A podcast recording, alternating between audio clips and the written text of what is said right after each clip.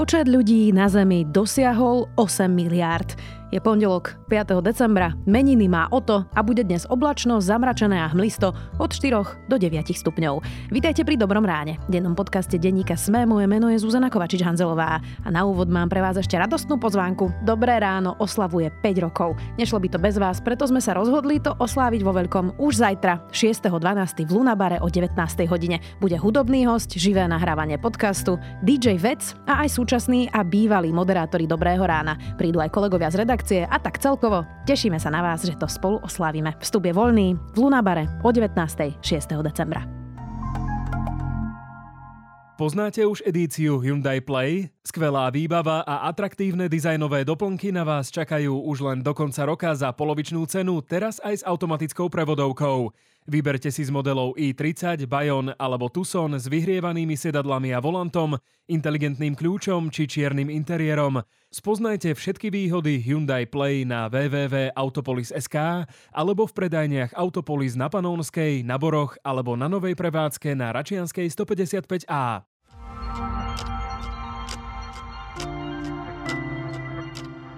A teraz poďme na krátky prehľad správ. Srbský prezident Vučič sa pre spor s kosovskou vládou rozhodol bojkotovať plánovaný summit krajín EÚ a Západného Balkánu. Vučič svoje rozhodnutie nezúčastniť sa na schôdzke oznámil v rozhovore pre srbskú provládnu televíziu Pink. Miera nezamestnanosti v eurozóne klesla v októbri na nové rekordné minimum 6,5%. Predchádzajúci mesiac bola 6,6%. Vyplýva to z údajov, ktoré zverejnil Eurostat. Nemecko posiela na Ukrajinu ďalších 320 elektrických generátorov. Spolková agentúra pre technickú pomoc doteraz dodala už takmer 150 takýchto zariadení. Generátory majú pomôcť obyvateľom Ukrajiny prežiť zimu počas bombardovania energetickej infraštruktúry Ruskom. Viac takýchto správ nájdete na sme.sk.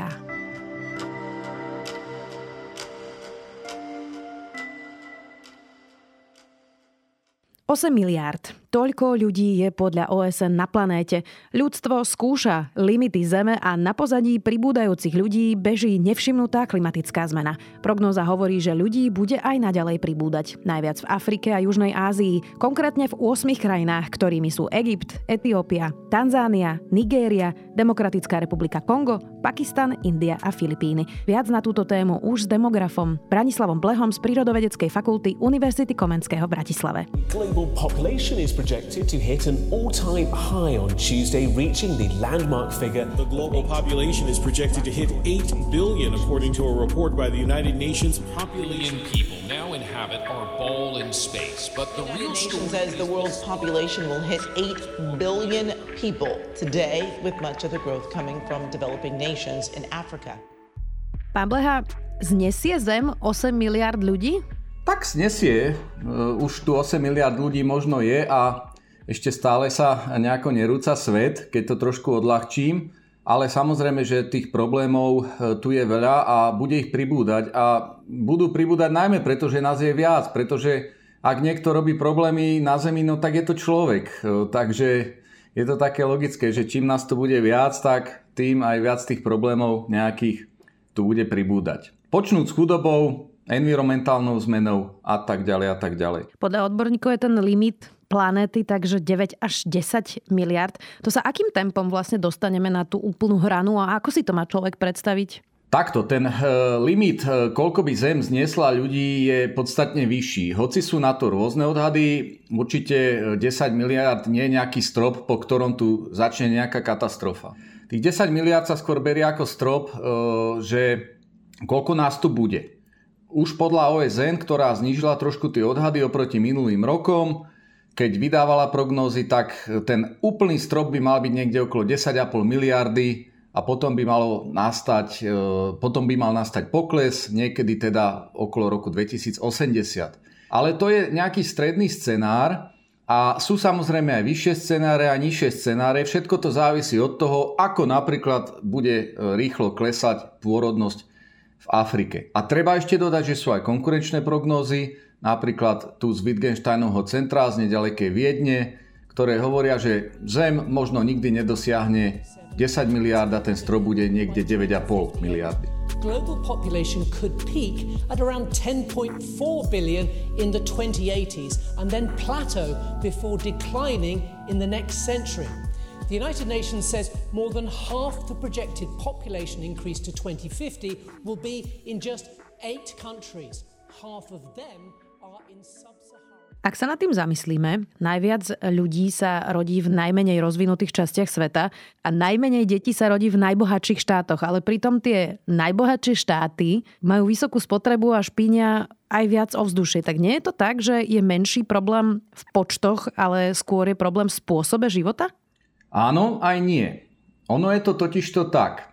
Áno, zatiaľ je veľkým šťastím pre Zem, pre planétu, že sa rodí veľa detí, v tých hudobných krajinách, kde ekologická stopa priemerného jedinca je 100-200 násobne menšia ako priemerného Američana. Problém nastane, keď e, spolu so sociálno-ekonomickým vývojom, spolu s e, rastom počtu obyvateľov, nazvime ich strednej vrstvy, síce začne klesať pôrodnosť, ale zároveň sa bude zvyšovať ekologická stopa týchto obyvateľov. To, čo vidíme v Číne. Čína nerastie populačne príliš rýchlo, Čína má pôrodnosť ako v Európe, skôr bude starnúť, zmenšovať sa, ale prudko tam rastie e, nejaká per capita, teda na obyvateľa, e, globálna stopa už v podstate e, v absolútnom vyjadrení vzhľadom na svoju veľkosť predbehli aj USA, čo sa týka emisí CO2 napríklad. Aj západné štáty inak hovoria veľa o pôrodnosti a chcú ju podporovať aj na Slovensku, hoci teda zatiaľ to nevidno na žiadnych konkrétnych opatreniach ani čísla, ktoré by pomohli. Tak na jednej strane chceme aj my na západe udržateľný ekonomický systém a dôchodky a na druhej strane žijeme vlastne neudržateľný spôsob života pri zmene klímy. Dá sa medzi týmto zvyšovanie pôrodnosti a zároveň znižovanie e, tých klimatických dopadov nájsť nejaký balans? Isté, že sa dá. E, viete, ono je to tak, že ja teraz tiež veľa e, počujem a počujeme o tom aj na sociálnych sieťach, respektíve vidíme to v všelijakých debatách, že či vôbec mať deti a koľko mať detí. E, no ale tie debaty prebiehajú u nás v Európe, kde sa bavíme o tom, že či stupneme v priemere z 1,5 dieťaťa na jednu ženu na 1,8. Strop je v Európe 2. Hej? To znamená, že keď to preženiem a nastal by tu konsenzus, že nemajme deti alebo majme v priemere len každá tretia alebo piata žena nech má dieťa, no tak e, jednoducho Európa skončí. Budeme spokojní, budeme mať malú klimatickú stopu, ale, ale vymrieme. Hej. Ten problém e, nie je v Európe. Ten problém, hoci samozrejme žijeme tu bohato a veľa, veľa plodíme veľa splodín, ale problém je, že e, jednoducho postupne bude pribúdať tých obyvateľov v tom rozvojovom svete, ktorí k tej ekologickej stope budú prispievať. Nepoznajú žiadnu normu Euro 6. Jednoducho chcú tiež svoj komfort života, svoj nejaký štandard a takto potom vyzerá v tých e, mestách niekde v Ázii, kde cez zimu sa neviete nadýchnuť kvôli smogu. Culture tradition it's, it goes a long way to, to it plays a long part.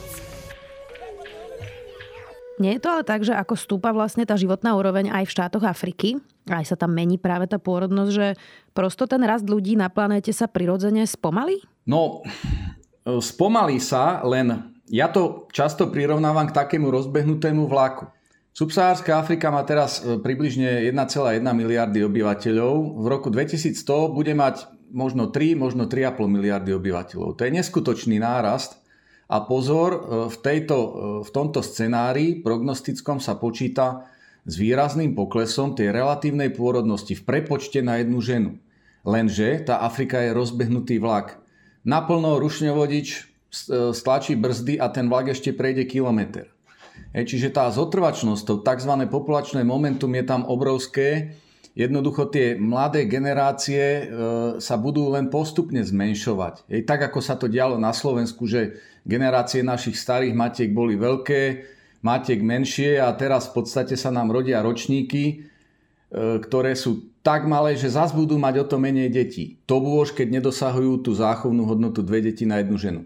Čo teda také zážitky ako pandémie, španielská chrípka, COVID. Nie je to tak, že nejakým spôsobom si tá zem vlastne, hoci je to trochu morbidné, ale že si tie počty vlastne trochu reguluje? Uh, nemyslím si, ja si vôbec nemyslím, som v tomto taký uh, homo uh, rationálus, hej, že jednoducho áno, COVID môže byť nejakým spôsobom prejavom toho, že na tej zemi sa nás tlačí čoraz viac a ľahšie sa mu v tých prehustených mestách darí preniknúť medzi ľudí alebo nejakému inému vírusu, alebo že teda uh, permafrost uh, sa roztápa a kto vie, aký aký tam príde teda nejaký zombie vírus, možno aj nebezpečný do vzdušia. Ale to sú všetko prirodzené biologické, fyzikálne, chemické, glaciologické procesy, takže e, nemyslím si, že je to nejaká karmická odozva Zeme, ale jednoducho prebiehajú takéto racionálne javy. Veľa sa hovorí o tom, že Európa bez migrácie vlastne nebude vedieť ďalej fungovať, nehovoriac o tých klimatických zmenách, suchách a záplavách a extrémnemu teplu, kvôli ktorému sa nejaká časť sveta prosto bude musieť e, posunúť a pohnúť a migrovať. Je fér povedať, že sa treba naozaj pripraviť na zásadné zmeny v migrácii aj v Európe? Je to fér, je treba sa o tom baviť. Pretože to, čo vidíme teraz v kútoch v stredozemnom mori. Je to strašné, čo sa tam deje. Zomiera tam kopec ľudí, mladých ľudí, detí. Ale to je len špička ľadovca. Pretože keby ste sa pozreli na dáta o migrácii, oveľa väčší pohyb alebo o dosť väčší pohyb je ešte navyše v rámci samotných kontinentov, čiže len špička ľadovca smeruje do tej vysnenej Európy alebo Severnej Ameriky, ale keď sa na to pozrieme tak, že e, tých súch a nejakých pohrvom a hladomorov bude pribúdať, tak jednoducho e, tí ľudia sa dajú do pohybu. Preto je aj fér hovoriť o tom, že sa na to treba pripraviť. A samozrejme v Európe sú aj názory od nejakých e, krajne ultrapravicových e, strán, ktoré majú čoraz väčšiu podporu vo viacerých európskych krajinách, že doslova ohraďme Európu plotom od Gibraltáru až niekde po Estonsko. Ale takto to samozrejme asi nepôjde. A preto sa hovorí aj to B, že samozrejme problém treba riešiť e, aj tam, kde sa začína. Aj preto je fajn, že napríklad teraz na konferencii v Egypte sa podarilo dojednať tú pomoc pre rozvojové krajiny. Len treba si uvedomiť, čo to bude za pomoc. Ak je to priama pomoc, tak je to fajn, je to ľudské. Ale samotnej zemi to nemusí pomôcť. To znamená, my okrem nejakých opatrení na pomoc musíme prijať aj tzv. mitigačné opatrenia. To znamená opatrenia na ovplyvnenie, priame ovplyvnenie tých procesov. Nech teda sa prejavia radšej tie spodné scenáre rastu e, hladín Svetového oceánu a nie tie horné. Ono je to, vy ste to už spomínali, tých extrémistov, ono je to také citlivé hovoriť o nejakej regulácii e, toho populačného rastu na Zemi, ale existujú nejaké normálne nástroje, ako vyrovnať práve tie balancie, o ktorých sme hovorili, e, ako žiť udržateľnejšie, aj keď nás je viac? Existujú takéto nástroje, takéto politiky? E, no, existujú politiky, ktoré ovplyvňujú demografický vývoj a e, veľa štúdí hovorí, že fajn, hybridy sú fajn, pranie v studenej vode je fajn, ale e, kvantifikácia ukazuje, že menej ľudí na Zemi má samozrejme najväčší vplyv. No a e, samozrejme nebudem spomínať Čínu a jej politiku jedného dieťaťa. To bolo niečo nedemokratické, kruté, čo síce malo efekt, ale mnohým teda obyvateľom, keď to tak poviem, sa to v tej Číne nepáčilo. A Čína na to teraz dopláca v podstate, ale OSN má poplačné programy, ktoré majú svoju efektivitu a sú veľmi dôležité. To znamená e, programy sexuálnej výchovy, reprodukčného zdravia. E, ten poplačný fond OSN v podstate má niekoľko takých hesiel medzi nimi, aby každé tehotenstvo e, alebo teda počatie bolo vlastne intentional, aby bolo aby teda bolo zámerné, plánované, aby každé tehotenstvo bolo bezpečné, aby proste tie matky prestali zomierať pri tých pôrodoch, pretože oni nerodia v pôrodniciach e, v kľude, jak my tu v Európe, teda naše ženy. Takže e, a aby som teda hovoril e, rečou nejakých čísel, sú naozaj príklady krajín v Afrike, kde sa podarilo vďaka tomu, že vlády E, si adoptovali tieto programy, veľmi výrazne znižiť pôrodnosť a tým pádom to vlastne aj trošku znižuje chudobu, respektíve nejaké to nabalovanie tej snehovej gule, čo sa týka, čo sa týka chudoby. Naopak na Slovensku tá populačná krivka postupne klesá, hoci iné štáty v Európe sú na tom horšie, ale aká je tá prognoza pre nás Slovákov? Čaká nás časom tá japonská cesta, kde sa už nerodia deti a ten národ vymiera? E, práve tento týždeň sme mali tu na fakulte pána japonského veľvyslanca, ktorý trošku sa týmito vecami tiež zaoberá a dával nám tam nejaké také porovnania japonsko-slovenské, čiže ste mi trošku aj nahrali na smeč, ako sa hovorí touto otázkou. Áno, čaká nás tá japonská cesta. Slovensko jednoznačne bude patriť medzi e, veľmi rýchlo starnúce krajiny. To znamená, aj pán veľvyslanec ukazoval, vo Francúzsku trvalo, kým sa podiel seniorov zvýšil zo 7 na 14% viac ako 100 rokov. Hej? Ale v tých azijských tigroch, v Japonsku, to trvalo len niekoľko des, desiatok rokov, 10, 20, 30. No a to Slovensko bude takisto veľmi rýchlo, rapidne starnúť práve preto, že ten prepad z toho socialistického obdobia bol veľmi rýchly. Hej, čiže my, ako ja hovorím aj študentom, sme veľmi rýchlo padli z tých výšav a čím z väčšej výšky padnete, tým je ten dopad bolestivejší. Takže čaká nás veľký náraz priemerného veku a čaká nás asi Slovensko, ktoré bude mať menej ako 5 miliónov obyvateľov. Už je to tak inak, že máme v tejto krajine plné ústa rodiny detí. Ale keď sa na to pozrieme, tak 220 e, tisíc Rómov na Slovensku žije v katastrofálnych slamových podmienkach. Tam žije naozaj obrovské množstvo detí. Máme tu matky samoživiteľky, tie nás v podstate vôbec nezaujímajú. Najnovšie čísla hovoria, že 85% domácností na Slovensku žije s príjmom do 1000 eur za mesiac. To sa priznám, že ma šokovalo. Tak mm, toto nevyzerá, že podporujeme rodiny s deťmi, práve naopak, nie? Tá priama finančná podpora rodín s deťmi e, nie je až taká zlá, ako by sa mohlo zdať, keď to porovnáme s niektorými ďalšími krajinami. Len si to treba dať do nejakého kontextu. Áno, aký je tu priemerný plat alebo mediánový plat, e, do kontextu toho, že koľko škôlok nám chýba. Takisto samozrejme treba spomenúť tých Rómov. No vlastne oni zvyšujú zatiaľ stále tú hrnú plodnosť, ona by bola ešte o niečo, e, ešte o niečo nižšia, Akurát, že tam sa oni často dostávajú do tzv. my sme to aj definovali, pasce vysokej plodnosti. To znamená, že tam potom je e, ten vysoký počet detí spojený vlastne s generovaním chudoby, pretože samozrejme e, tie prídavky nedokážu pokryť nároky pre ten zvýšený počet detí. Takže naša populačná politika určite má e, mnohé, mnohé trhliny. Každopádne teda e, povedal by som, že netreba nejak vymýšľať teplú vodu, treba sa ešte učiť e, z mnohých dobrých opatrení, ktoré fungujú treba západnej, západnej Európe. In, iní to už vymysleli, môžeme sa poučiť. Dá sa vlastne takto žiť, že polka planety je naozaj veľmi chudobná a má veľa detí, vysokú úmrtnosť novorodencov, hlad, a druhá polovica vyhadzuje jedlo a má nula až jedno dieťa, lebo trošku to vyzerá na takú schizofréniu zeme. No áno, áno, je to tak. E, však ten mnou často používaný kreslený vtip, ako sa bavia dvaja mimozenšťania e, vo vesmírnej rakete pozerajúca na Zem, na planetu Zem a jeden druhému hovorí, počúvaj, ty snad nič nemôžu robiť správne, že polovica krajín je nadrozvinutá, polovica je podrozvinutá. Teda áno, my vyhadzujeme jedlo, my plačeme, že máme málo detí, že starneme, tam nemajú čo jesť, e, majú veľa detí, ale my tých migrantov tu nechceme. No, takže je to celé dosť také zapeklité a či sa takto dá ďalej fungovať? No ono takto Zem funguje v podstate desiatky, stovky rokov. Tie regionálne disparity sú tu obrovské, skôr sa ešte zväčšujú napriek tomu pokroku, ktorý nastáva aj v chudobných krajinách.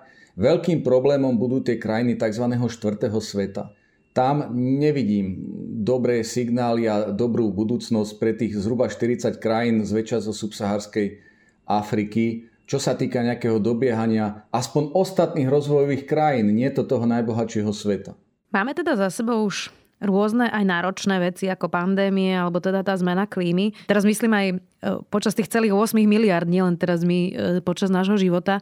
Bude toto ale ten najbližší bod ku koncu ľudstva? Sme najbližšie, ako sme kedy boli? Tak e, tie, tie hodiny, neviem ako sa presne volajú, ktoré vlastne ukazujú, že koľko nám chýba do 12. E, tie sa v posledných dekádach posúvajú len smerom k tej 12. Hej, tam už, tam už asi nie cesty späť, ale netrúfal by som si na toto odpovedať.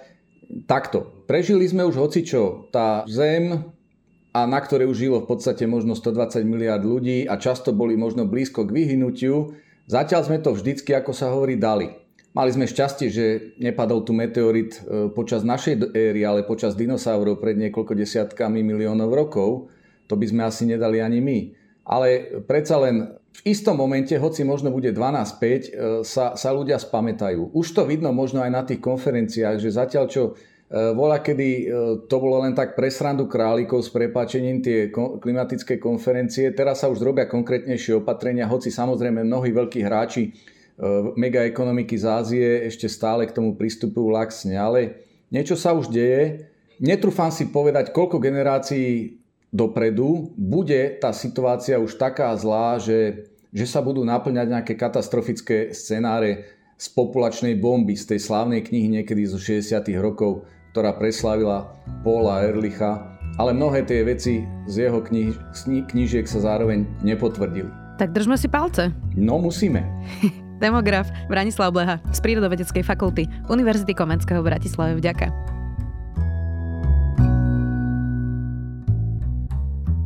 Eva má Filipa, ale aj Erik má Filipa. A Nina tiež. Môže ho mať každý, kto si vyberie nový model Škoda Scala, Kamik alebo Fabia, ktoré prichádzajú s cenovou garanciou na 12 mesiacov a balíkom benefitov 5 rokov pohody. S výhodným financovaním, 5-ročným servisom, 5-ročnou zárukou a zimnými kompletmi v cene. Ušetríte tak až do 1500 eur. Kontaktujte svojho predajcu a objednajte si svoje nové vozidlo už teraz. Viac na www.škoda-auto.sk